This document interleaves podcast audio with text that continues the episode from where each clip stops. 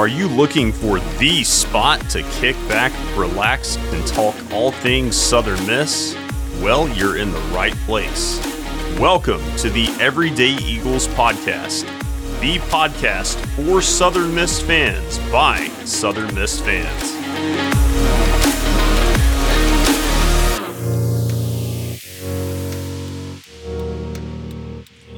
Hey, hey, hey, everybody. Welcome to this episode of the Everyday Eagles podcast. We have got an exciting show for y'all today. Um, first, let me bring on that co host of mine, Mr. Lane Brady. What's up, Lane? Chuck, it is finally Tuesday, and we get to record with one of our favorite people on the planet. Our heroes for sure, man. I am fired up. No doubt. Well, why don't you introduce our guest and we'll jump right into it, man? Guys, we are bringing in the skipper of the Golden Eagles, Scott Berry. Welcome to the uh, show, Coach.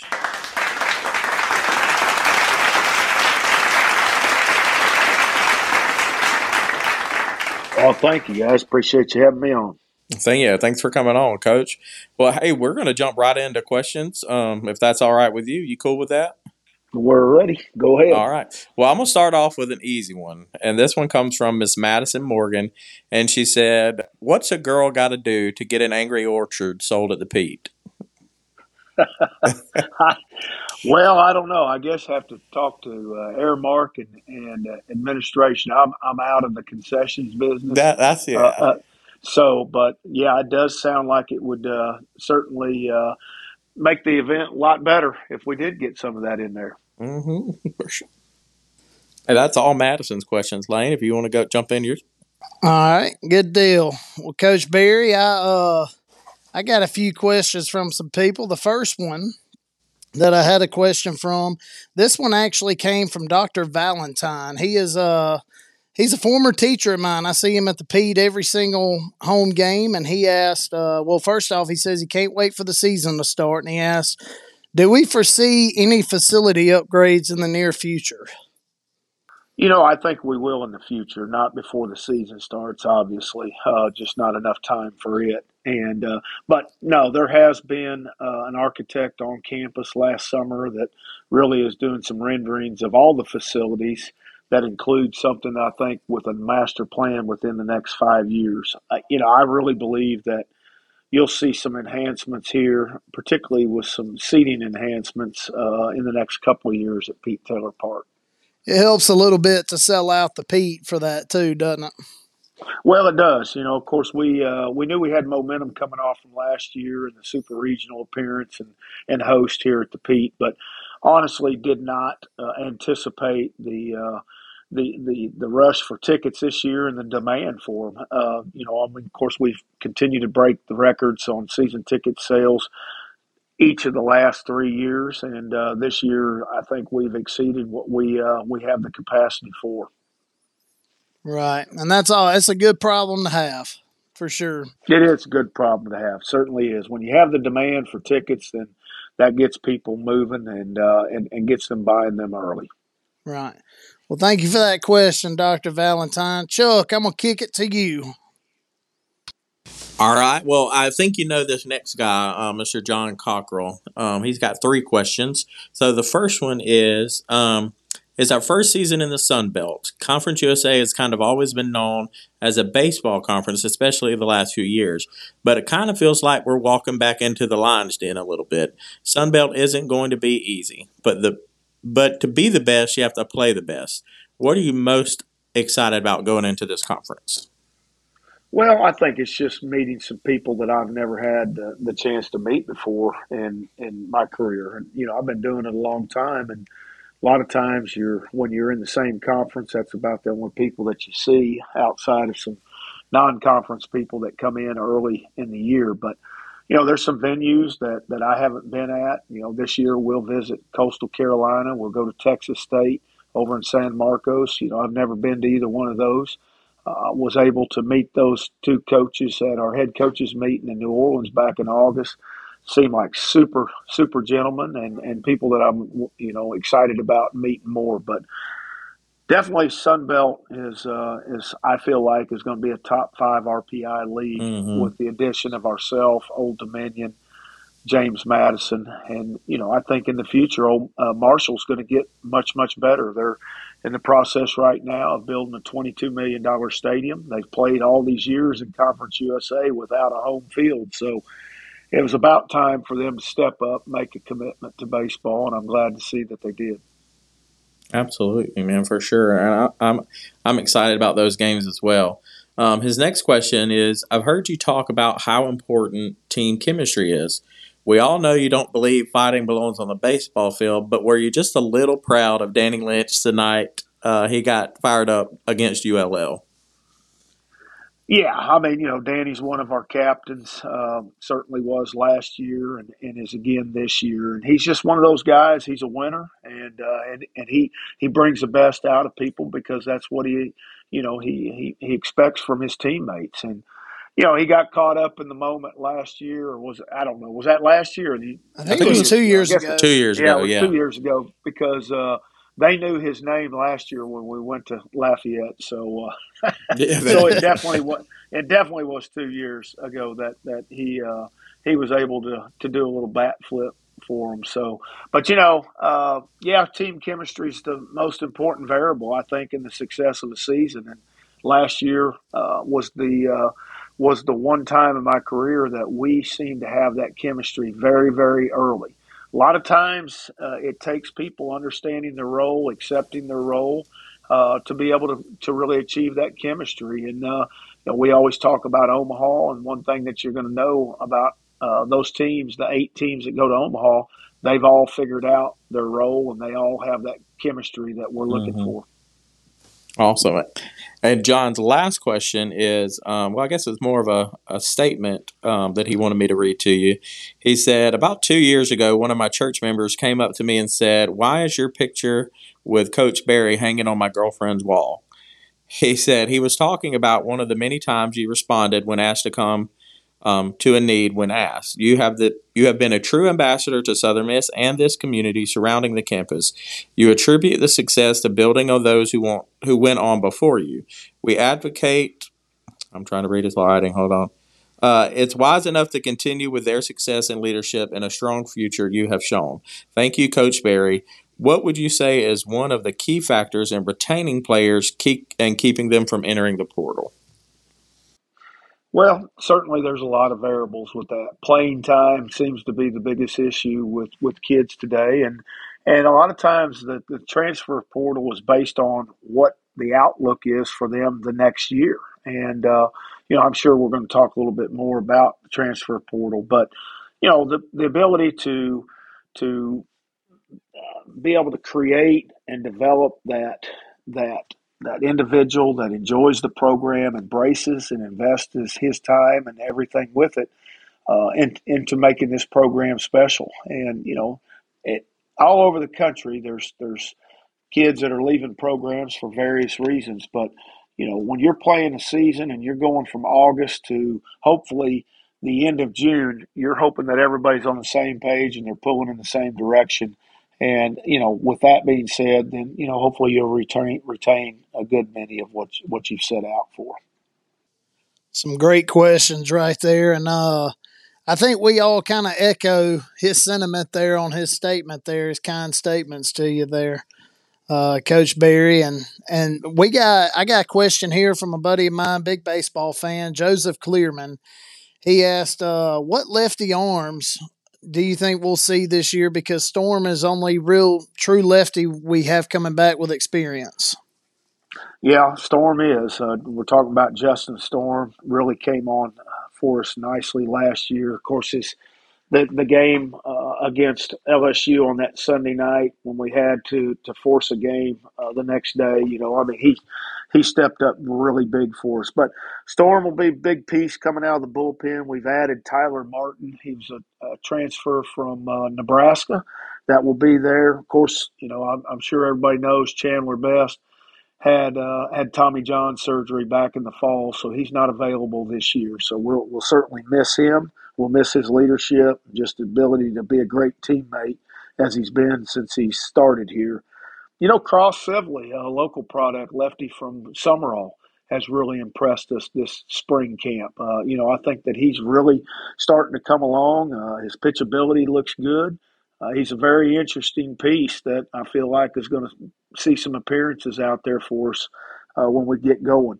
A couple other guys that that were working. Jake Cook, he's a true freshman uh, from from Madison Central, and then Jackson Parker, true freshman from Stringer.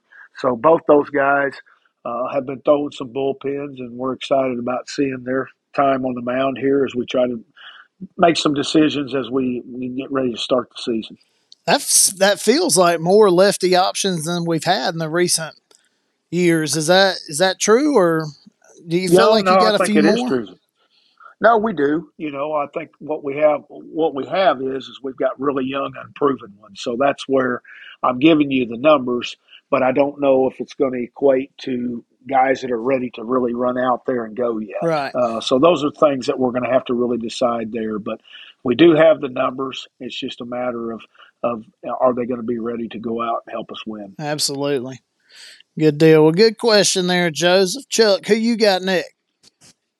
All right. Next up, I got two questions from Mr. David Grayson, who's a chaplain with us. He works. Uh, he's a John's counterpart where I work.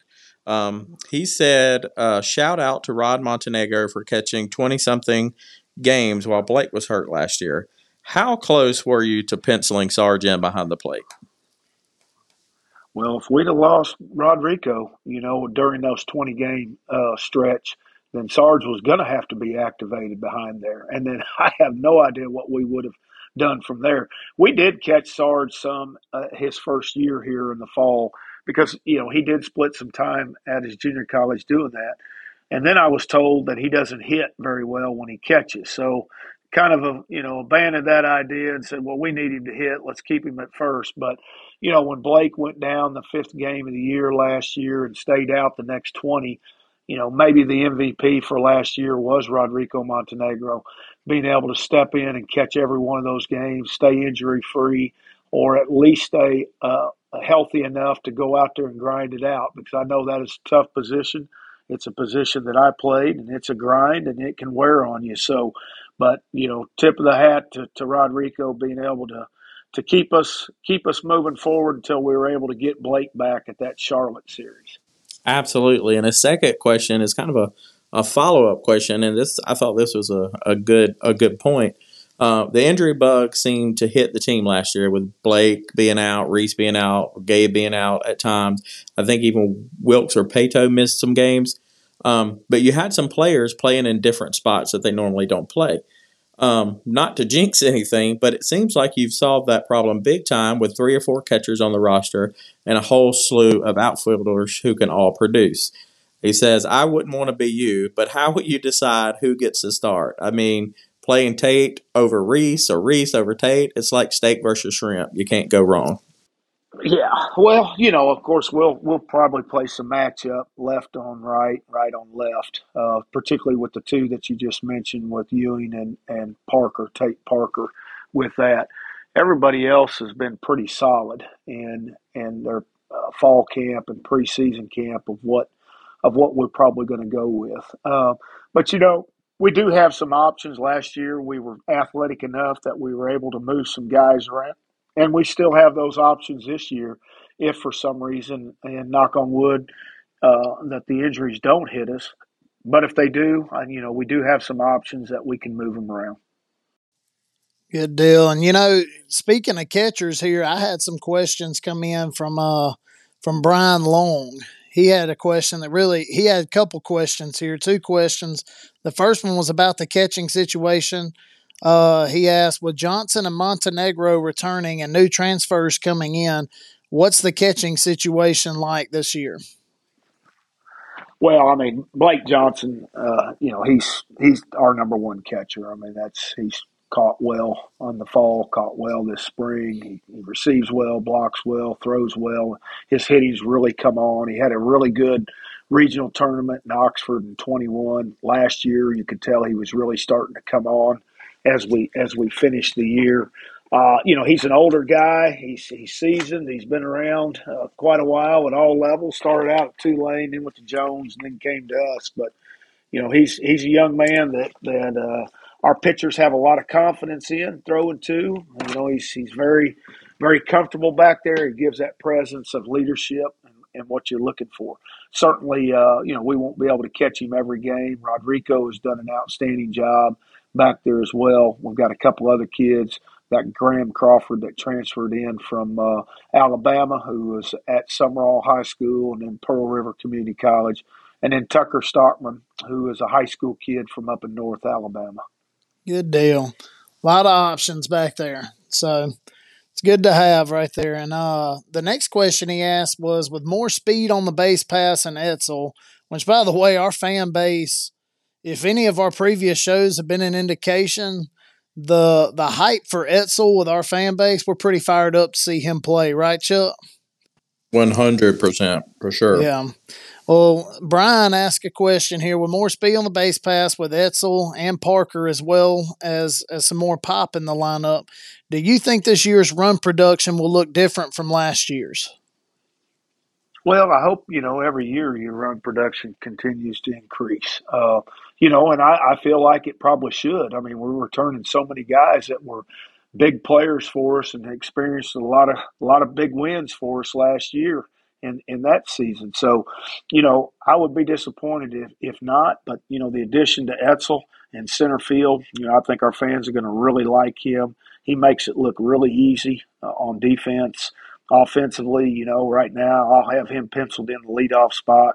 Big, strong, left-handed kid, quick out of the box, has great pitch awareness at the plate. Doesn't swing at pitches much out of the zone, and when he does, he has a tendency to extend those at bats and foul them off. But you know, he's a guy that definitely gives you some speed on the bases. I don't know how outside of him, you know, I just don't see that we have just a bunch of base stealers. That's I guess that's one thing in, in my tenure here that people could probably be able to look back and say, well, they never did steal a whole lot of bases. But, you know, with that being said, there's more ways to win games than stealing bases uh, as well. I don't know. D- Danny Lynch looked pretty fast last season, coach. well, I don't know. You must have had the uh, the, the, fast forward. Yeah, fast forward. that big run against LSU, I think he topped out.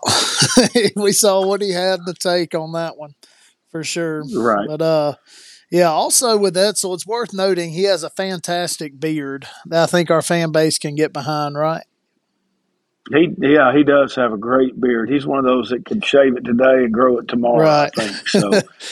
well, that's all the ones Brian sent in. Thank you, Brian. Chuck, who's your next guest? Next listener that sent in some questions. All right, these come from Mr. Dakota Evans, and, and I want to I want to preface this first question with a little story, real quick. Um, so a couple years ago, we had this kid. He was a, a pretty decent closer named Nick Sandlin. Um, and I remember when I got the text message, and I've told this story on the podcast before. When I got this text message that Nick Sandlin was going to start Friday night against Mississippi State after being our closer the year before. I was like, does Oz even know what he's doing at baseball? I'm like, does he know? So I've never questioned Oz or you since. So, um, but his question is, you're only as good as those that surround you. How hands off are you with Oz and Creel? Uh, well, you know, I let them work. I mean, that's the way I was tra- uh, was uh, taught to to coach, and that was by Coach Palmer. I mean, I've never been around uh, a guy who just lets you do your job. You know, obviously, if there's something that needs to be said and or an opinion being been given, then he would do it, and I'll do it too. But you know, I, I hire my guys to do a job and expect them to do the job and stay out of their way. And you know, there's times where they may come to me and ask me something uh, with it, but you know, I take great pride in letting those guys do do what they're supposed to do. And um, you know, I'm not a micromanager. Don't like it. Yeah. You know, I don't think that's how you learn. You you try to develop players. You try to develop coaches.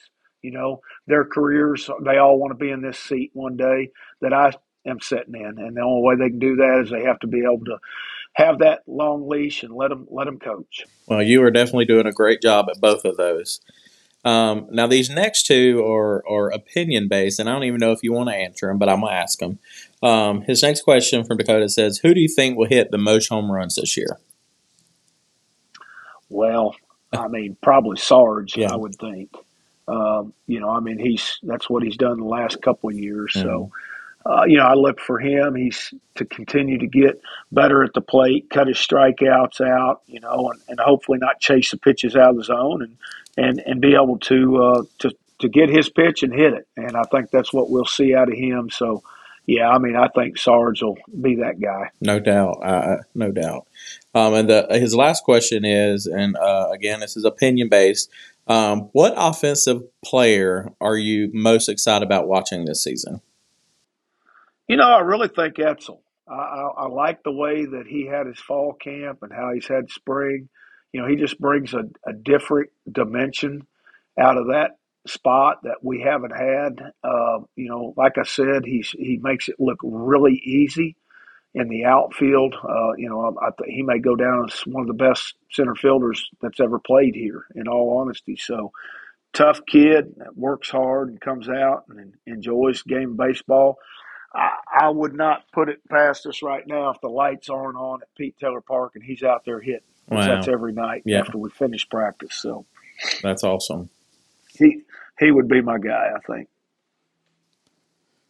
That's always good to hear too. You love hearing that side of a of a guy you like to follow. You love hearing the hard work that he's putting into it. Just makes it a little bit easier to cheer for the guy, you know. That's always fun. Well, I've got a question here since we're on the topic of players here. Josh Santamore sent in one, and he asked, uh, "Who do you think will be a player that will come in under the radar but will contribute a ton over the season?" You know, uh, you know, I think we're probably going to see that more on the pitching side than than we will on the position player side because I think the majority of the position players are the same names that y'all saw last year, and and have a good feel for them. But I think you know we're gonna we're gonna have some guys really step up uh, on the mound for us. A name uh, that that we didn't see much of last year, um, Nico Mazza. You know, he's we're we're really grooming him to to be a starter for us this year. Uh, he's got tremendous pitch ability. You know, he's a mid nineties fastball guy, really good breaking ball, is really developing a nice changeup. You know, where last year he only had uh, what five and a third innings pitched. He was just honestly, he was just jammed because of all the depth that we had. We just couldn't get him out there more than that. But he's been looking really good for us this year. Uh, you know, he'll be one of our starters. I'm not sure what what day we'll we'll go with him yet. We'll announce that next week. But uh, but then I think you also are going to see a kid, young freshman named JB Middleton, who has been really really exciting. Mid 90s guy, 95, 96, good breaking ball seems to have that that presence that you want, uh, you know, uh, out of a young age, and he seems to be much older than what he appears.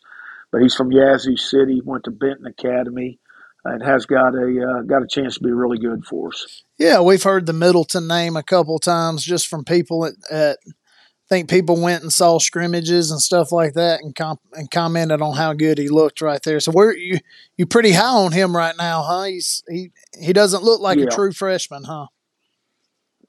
No, he really doesn't. No, he and he's going to really uh, he's going to give us some appearances out of that bullpen. You know, there was another lefty that I did not mention to add to that list, and and I can't really believe I forgot about him but he was a kid. We, we, we signed him really kind of more as an outfielder with the chance to pitch from the left side. But he's a kid from Normal, Illinois, um, and uh, outside of Chicago, a kid named Chase Adams, and really throws a legit cutter. Yeah, if you remember Mariano Rivera from the right side and how he would throw that cutter, right. throw that cutter, throw that cutter. Well, this is the same situation. Obviously, not as good a cutter as Mariano, but the same result at this level. Uh, Chase Adams from the left side, and he has been really, really good. So he's going to have a lot of appearances for us coming out of the bullpen there from the left side on the mound. So you see Middleton and Adams more so filling some of that bullpen depth we've got to refill after last season. Which yes, that's a it's a sure. good problem to have that MLB teams are drafting your guys. you know, I mean it's tough to fill it. We got a listener who has a question about how hard it was to fill it, which we'll get to that in just a second. But it's it's a good problem to have for sure. It's got to be encouraging as as their coach to see that. Yeah, well, you know, of course, we can probably, uh, I, I, probably roll right into that question that you were fixing right. to ask, and and trying to recover from a draft that that took you know five guys uh, that could have all come back, and uh, you know then we had a couple of guys that got in the portal that also could have come back, but. You know the problem with the draft now, guys, is is that it's so late. It used to be early June, and you had time to recover from it. Um, and this is this is before the portal ever jumped in. But now you've got the portal from the first part of June to the end, uh, third week of July, which is one month from when we start school. So it's virtually it's it's virtually impossible to really recover and and find anything that uh, was as quality as you lost. Now, um, I'm not saying it's not impossible, but it's it's very hard, especially at that time. Well, those were all the questions that uh, Josh Santamore sent in. We appreciate it, Josh. And uh, J.C. Cook actually asked the one about how difficult it is to rebuild the bullpen. We'll get to his some more of his questions here in just a second. Chuck, what listener do you have questions from next? Well, this uh, next one is from Mr. Tim Shanks, and he asked, um, Jake Mangum from State once said playing at the Pete is like playing at the zoo. There's some animals in the stand. How important or how much do you and the team enjoy fan interaction? Oh, I, you know, I think that's what all college athletics is all about. You know, I mean, that's that brings that atmosphere and, and excitement that every kid dreams of playing in front of. And where I had never heard Mangum say that before, but I could I could kind of see what uh, see what he's talking about. But you know, it's that way when we go on the road too. You know, I mean, there's animals in those stands on the road. Uh, maybe not at some of the venues uh, that that we visit, you know, annually, but you know, the big venues, the people that take baseball serious, certainly there's a love and a passion for for their team and their sport. But you know, when it's all said and done, uh, everybody's good and, and, they've they've had a good time, and and uh, yeah, I think that's what makes it special, especially here at Pete Taylor Park and those that come from from the outside that had never been here, they always walk away saying this is one of the best experiences that they've ever mm-hmm. had. Mm-hmm. I, I even think Lane told me that saying. I'd never heard that about Jake Mangum either, but I think Lane, didn't you tell me that story too? Well, Brent Rooker said it in a podcast one time too. I heard him maybe say it. it. Brent Rooker. Yeah, maybe it was Brent. So I, I, legitimately, I, I was listening to that podcast and heard him whenever he said it. He said they asked him, "What's the place you hate playing the most?" And he said Pete Taylor Park in Hattiesburg, and he said that place he's like, I don't know, man. You just have to play there to understand that those people are crazy. It's a zoo. That's what he said. Yeah. So, well, that's all of Tim's questions. All right. Well, I'm gonna jump into J.C. Cook's questions then, since we already hit some of them. Uh, Chris Cook, big time fan of the Golden Eagles here, and he uh he asked obviously how difficult was it to rebuild the bullpen after the draft, which you've already touched on. I guess I kind of want to reword it a little bit and ask: Did we did we feel it more so by bringing in high school kids, or did we feel it more so by the transfer portal, or what was what was kind of the angle you chose to to take there to rebuild that? No, it was more towards the transfer portal. It was trying to get more experienced kids than than the high school kid, uh, since that's what we we virtually lost uh, was all experienced players. So we had to try to replace those with those that had been around the game, uh, you know, at this level, at the Division One level, and you know, some of those names, like I alluded to, Tyler Martin from Nebraska, uh, which kind of funny. I mean, Tyler just grew up. He grew up in Webb City, Missouri, which is only about 25 minutes from where I grew up, and so obviously we didn't know each other, and I'm much older than than him, but we're from, very familiar with the area, having grown up in Southwest Missouri. But we were able to get uh, you know get uh, Tyler, and then uh, of course we we pulled Luke Trahan from Dallas Baptist. Uh, you also had uh, Billy Odom was a, uh, a, kid from Eastern Connecticut that we brought in. we have um, um, Chandler Dawson, which is Nikki Dawson's younger brother. We uh, we pulled him out of the portal from Georgia State, so we were able to uh, to basically go with a little bit older guy to uh, try to replace what we lost. Good, good deal. That makes sense the way you approached it. So. Uh, the next thing he asked is he wants to know the difference in preparation for playing on turf or grass. He said, I know a lot of teams have gone to turf now, but do you guys practice on grass some to help prepare for the hops that, that you'll see on a grass field versus turf? No. Well, honestly, we don't even talk about it. I mean, there's the only difference that you might talk about, and we play on it, is is the sliding on the synthetic grass, especially if it's wet. You know, you have to start your slide a little bit sooner uh, and calculate so you don't overslide. But no, we never even talk about it. I mean, I don't look uh, when we play somebody whether they have uh, natural grass or if they've got synthetic. Um, that's that's not even something that we even even consider in preparation for. Honestly, you know, our turf. You know, you you were pretty instrumental in getting that put in. That was something you were pretty adamant that needed to happen here. Have you seen a major benefit for the program since it's been put in?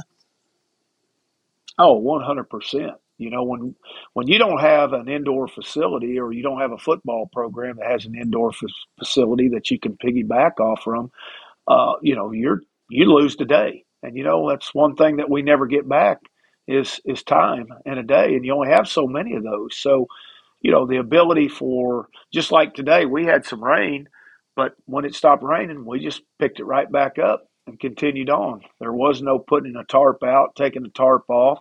There was not a soggy field. So the development and the delay in our development is really never uh, never hampered by by inclement weather. So um, that was uh, that was a game changer for our program, in my opinion, for sure.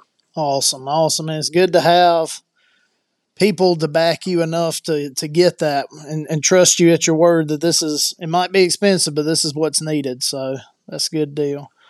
Well, you know, there's so there's still some people that think it's natural grass. It look it's they, they look it's at pretty now. they look at it and uh, you know they've told me they're like, I saw your film, oh, it's beautiful. And when I tell them, you know, something mentioned about synthetic, they're like, that's not real. And I'm like, no, it's not real. So, but uh, yeah, but I tell you what, it looks game ready 365 days a year. So when you, especially in the summertime, when you have from a recruiting standpoint, and you've got these these players and their families that are coming through Hattiesburg, and certainly our program has made a name for itself nationally. You know, they want to stop by and see what Southern Miss's baseball facility looks like, and they look down there from the roost gate and they see that beautiful field that's all patterned and it looks just like a spring day on a natural grass field, certainly that's what they take away on that on that stop in, in Hattiesburg in the summertime, and that's what they'll always remember. So it certainly helps you with, with recruiting. Not to mention the tournaments that we have and the ability to get people on our field playing. Uh, that's like an official visit that doesn't cost you anything. Right. Absolutely. And uh, the next question he asked, I know you mentioned you mentioned your you don't like to steal a whole bunch. Uh, Chris Cook asked, having a base stealer like Etzel coming in, do you plan to try to play some more small ball games, or how do you plan on using his never, unique skill set? I, I, never said I didn't like to steal. That's true. That's a misquote. it's I never said that. I, I do like to steal. I just don't like to get thrown out with guys that can't. That's that right. Can't you got to have stealers so, to steal. You know, if, I got you. so if you don't if you don't have the speed, it's hard to do that. But you know, Etzel does give us an opportunity to do that. Now, as far as the small ball goes, you know, small ball I think is centered around speed. In all honesty, and I know what Chris is asking there. You know, I think it, there's a time and place for everything. Uh, I'm certainly not a West Coast guy that, that plays that small ball and and uh, all the things that they do on the West Coast. You know, we're kind of we're kind of in the South. We we like the front porch and we like to dip and rip and, and, and run that ball out That's of the park. Right. So, you know, he could have the possibility of, of being able to steal some bases.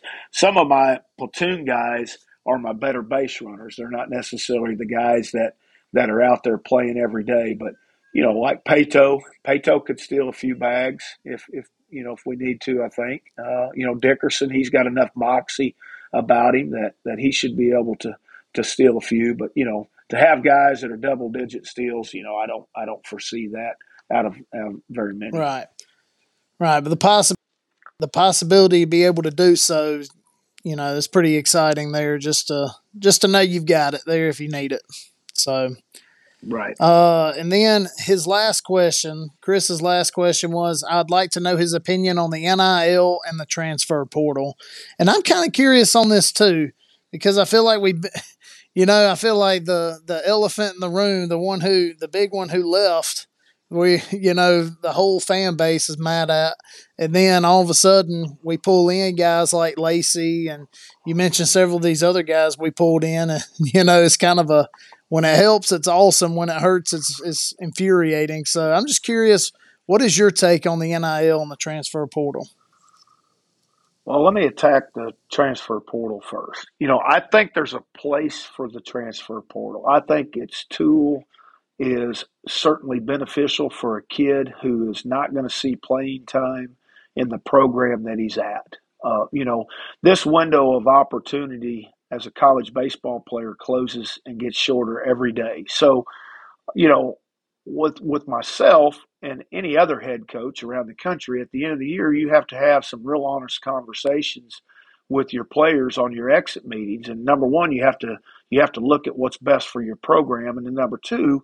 you've got to be honest and you've got to look that young man in the face and say, hey, do you really want to come back and do the same thing you, you did this year? Because I don't see anything happening any different. Maybe it's because of what we've signed, maybe it's because of what we returned. You know, this year we returned a lot of position players. So there wasn't really a lot of room. You know, it wasn't like we were a bad team last year. We were a pretty good team last year. So, you know, only common sense tells you that these guys are probably fixing to be running right back out there.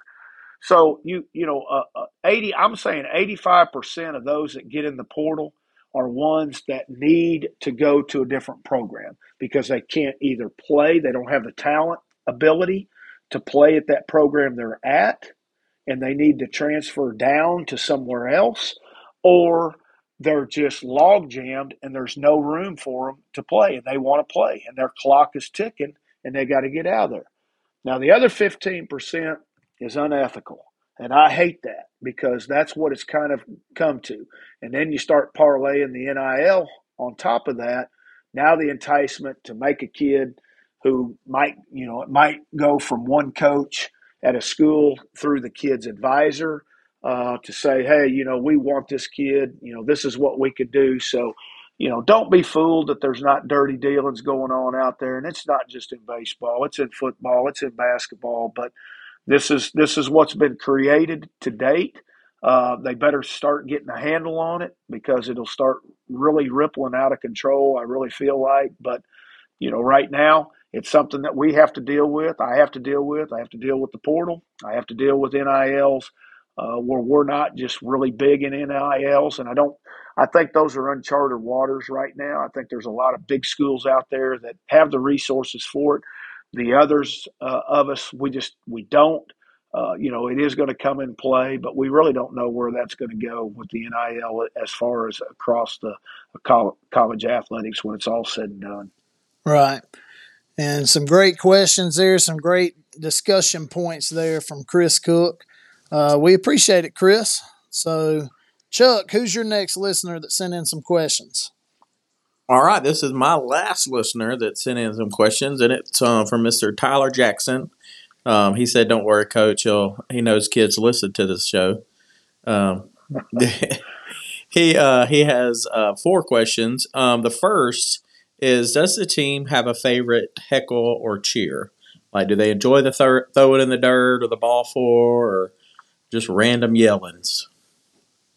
Yeah, I think they do. I think because it gets everybody excited. You know, the other night at the Boy Scouts um, event that I was at, you know, one of the Boy Scouts, their table, when I went to talk to them, I said, Are y'all ready for some baseball? And the one kid said, Yes, sir. I'm part of the Stomp the Foot gang. and I said, All right. I said, Well, good for you. We need that. And, uh, you know, and then another one, I said, I said, What about we got any throw it in the dirt guys here? And one of them said, "Oh, my dad's throw it in the dirt guy," and so, uh, you know, so you know that's a part of who we are. Mm-hmm. That's part of our DNA now and our program, and I think our guys really embrace it and love it. Awesome, awesome. His next question is: Which one of your players, if you know, is the most superstitious? Gosh, I have no idea. Okay. I mean, I, I, wouldn't.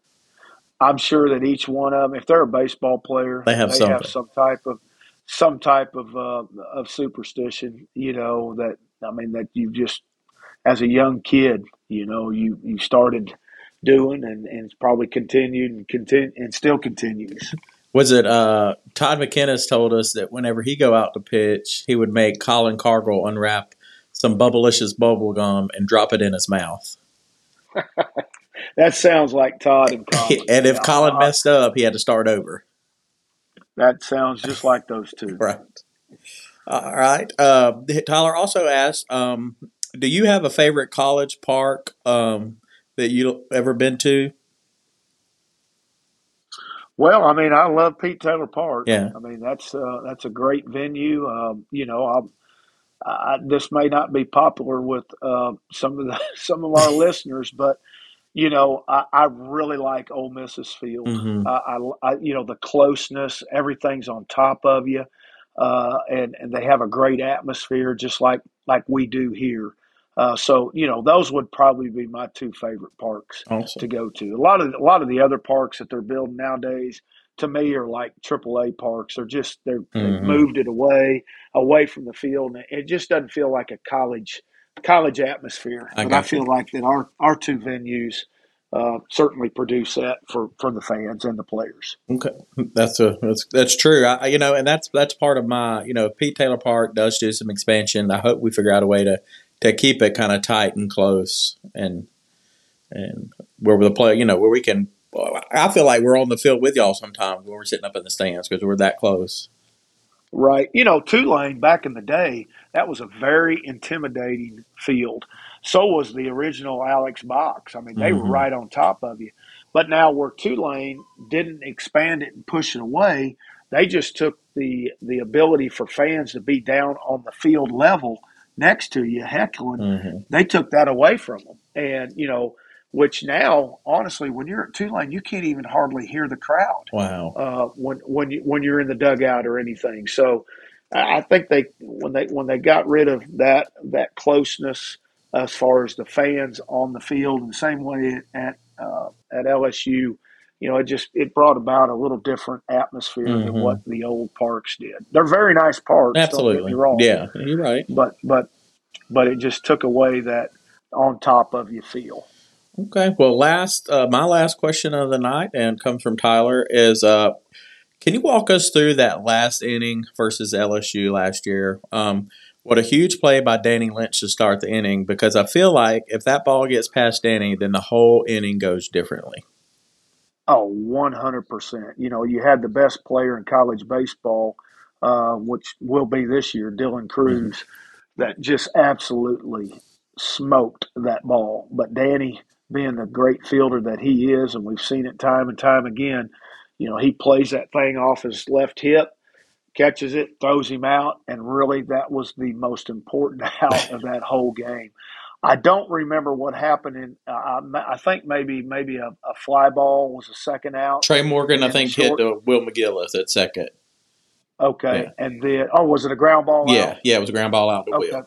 Okay, and then the last one obviously was Tyler Stuart striking out their shortstop to uh, to preserve that that regional championship for us. So, yeah, that was a, that was a huge inning. Obviously, the inning before when we were able to get the sacrifice fly, Danny sacrifice fly to to go up one, that was that was really big. But to have Tyler Stuart step up in that moment for that young man who who's been such a big part of our program and now is a part of professional baseball, uh, you know, I couldn't have been more happy for him and, and his outing and what he did, and just to be to have that presence in that situation with that pressure uh, among a bunch of crowd that honestly it could have gone either way. But the the play of the game right there was was definitely Danny Lynch in that first. One hundred percent, and I feel like, and this is just me being a little partial, but I feel like the whole team probably deserved all tournament recognition because I think at some point everybody on the team had did something that was interesting. You know, whether it was Danny sack fly or catching that um, ball at third, or if it was Tyler Stuart throwing or you know uh, Justin Storm coming in. The there was just so many players that stepped up during that tournament. You're exactly right. There, there was a lot of people contributing. Oh, for sure. one hundred percent. Well, that's uh, all the questions I have. Lane, you got any more? Yeah, I got one more listener sent in some questions here. It's actually a coworker of mine, a, fe- uh, a fellow high school coach. He's a high school baseball and football coach, Ian Sharp. He said he actually knows you, Coach. Oh, he Yeah, does? sent Yeah. in uh he he sent in two questions for you.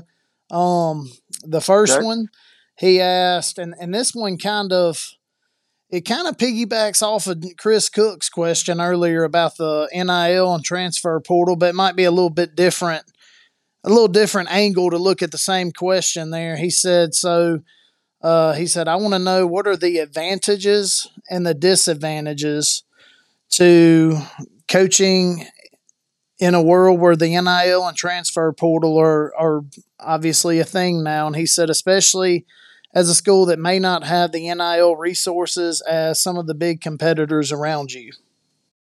Well, I don't know what the advantages and disadvantages are. You know, certainly it, it brings a whole nother variable into to recruiting and, and what what you can or cannot do. You know, a wise man once told me you do the best with what you you do the best you can with what you got at that time. And uh, you know, where we're not sitting here throwing out uh, uh, first of all, let me just say this with the NIL, no coach can be involved in the NIL per rules. Uh, and and what I mean that is that's not a discussion when you're recruiting somebody. You don't discuss that we have this NIL deal that we can give you and this amount of money. They, you know, that's an outside agency that handles all that, and everybody has got that that collective that that they call it. And so we we're out of the equation with it. Can we say we do have NLI opportunities? Yes, we can say that.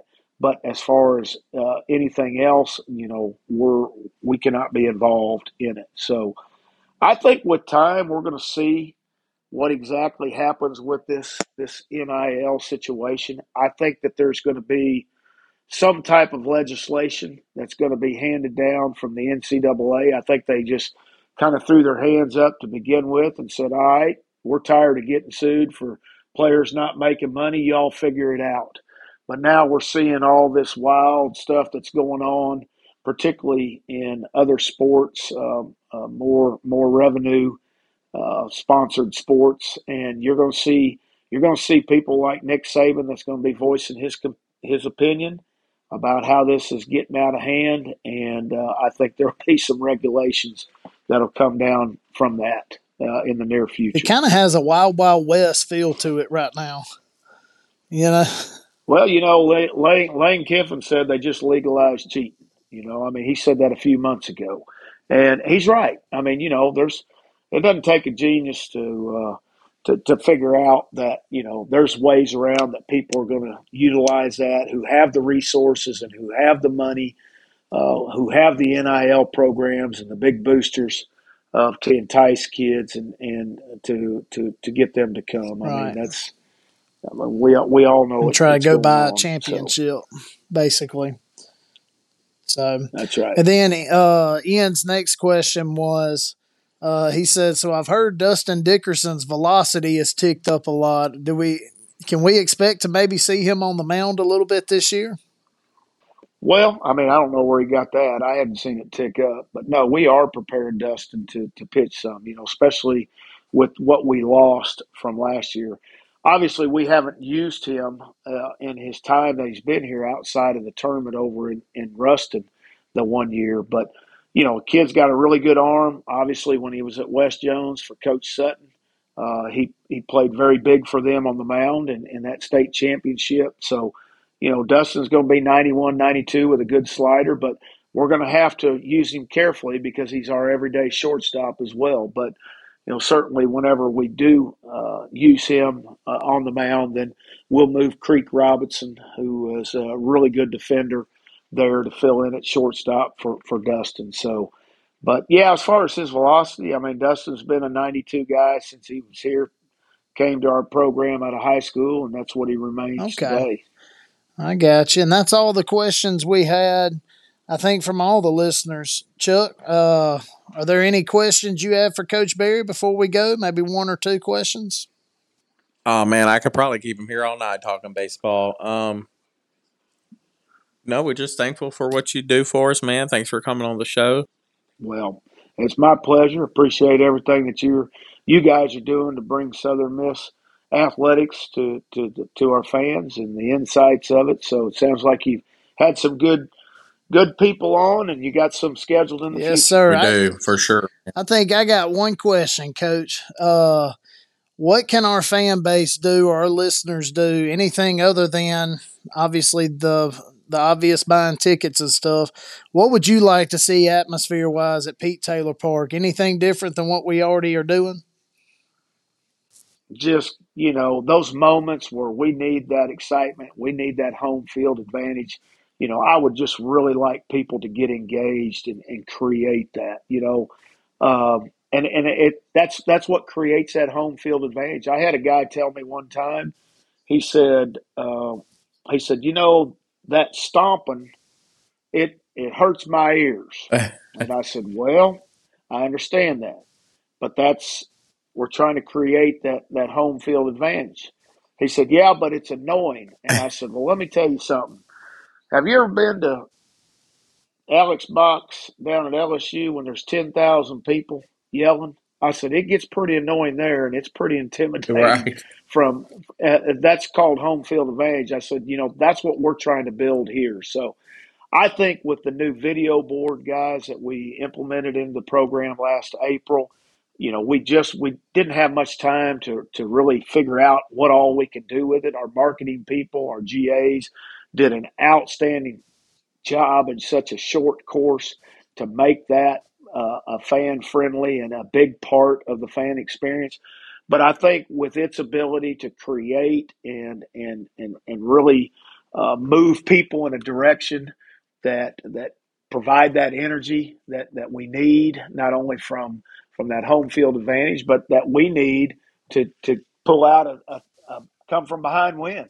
You know, we talk about Pete Taylor magic all the time. Well, certainly we have an opportunity right now to use something that, that we've never had the, the opportunity to use before, and that's that video board. And we just need our fans to get on board with it. Awesome. Awesome. Well, Coach, I definitely appreciate your time. It's very valuable time, and we uh we appreciate you spending it with us. Oh, no problem. I appreciate y'all having Can't me wait on. to see you at the Pete. That's right. Just just next week. Yeah, if you haven't got your season tickets, I think they may have two or three left. Y'all call over there and get them. Uh, but thanks, uh, Coach Berry. Thanks, Lane. Thanks, Pate, for making us sound and look good. And until we catch y'all next time, Southern Miss to the, To the top. top.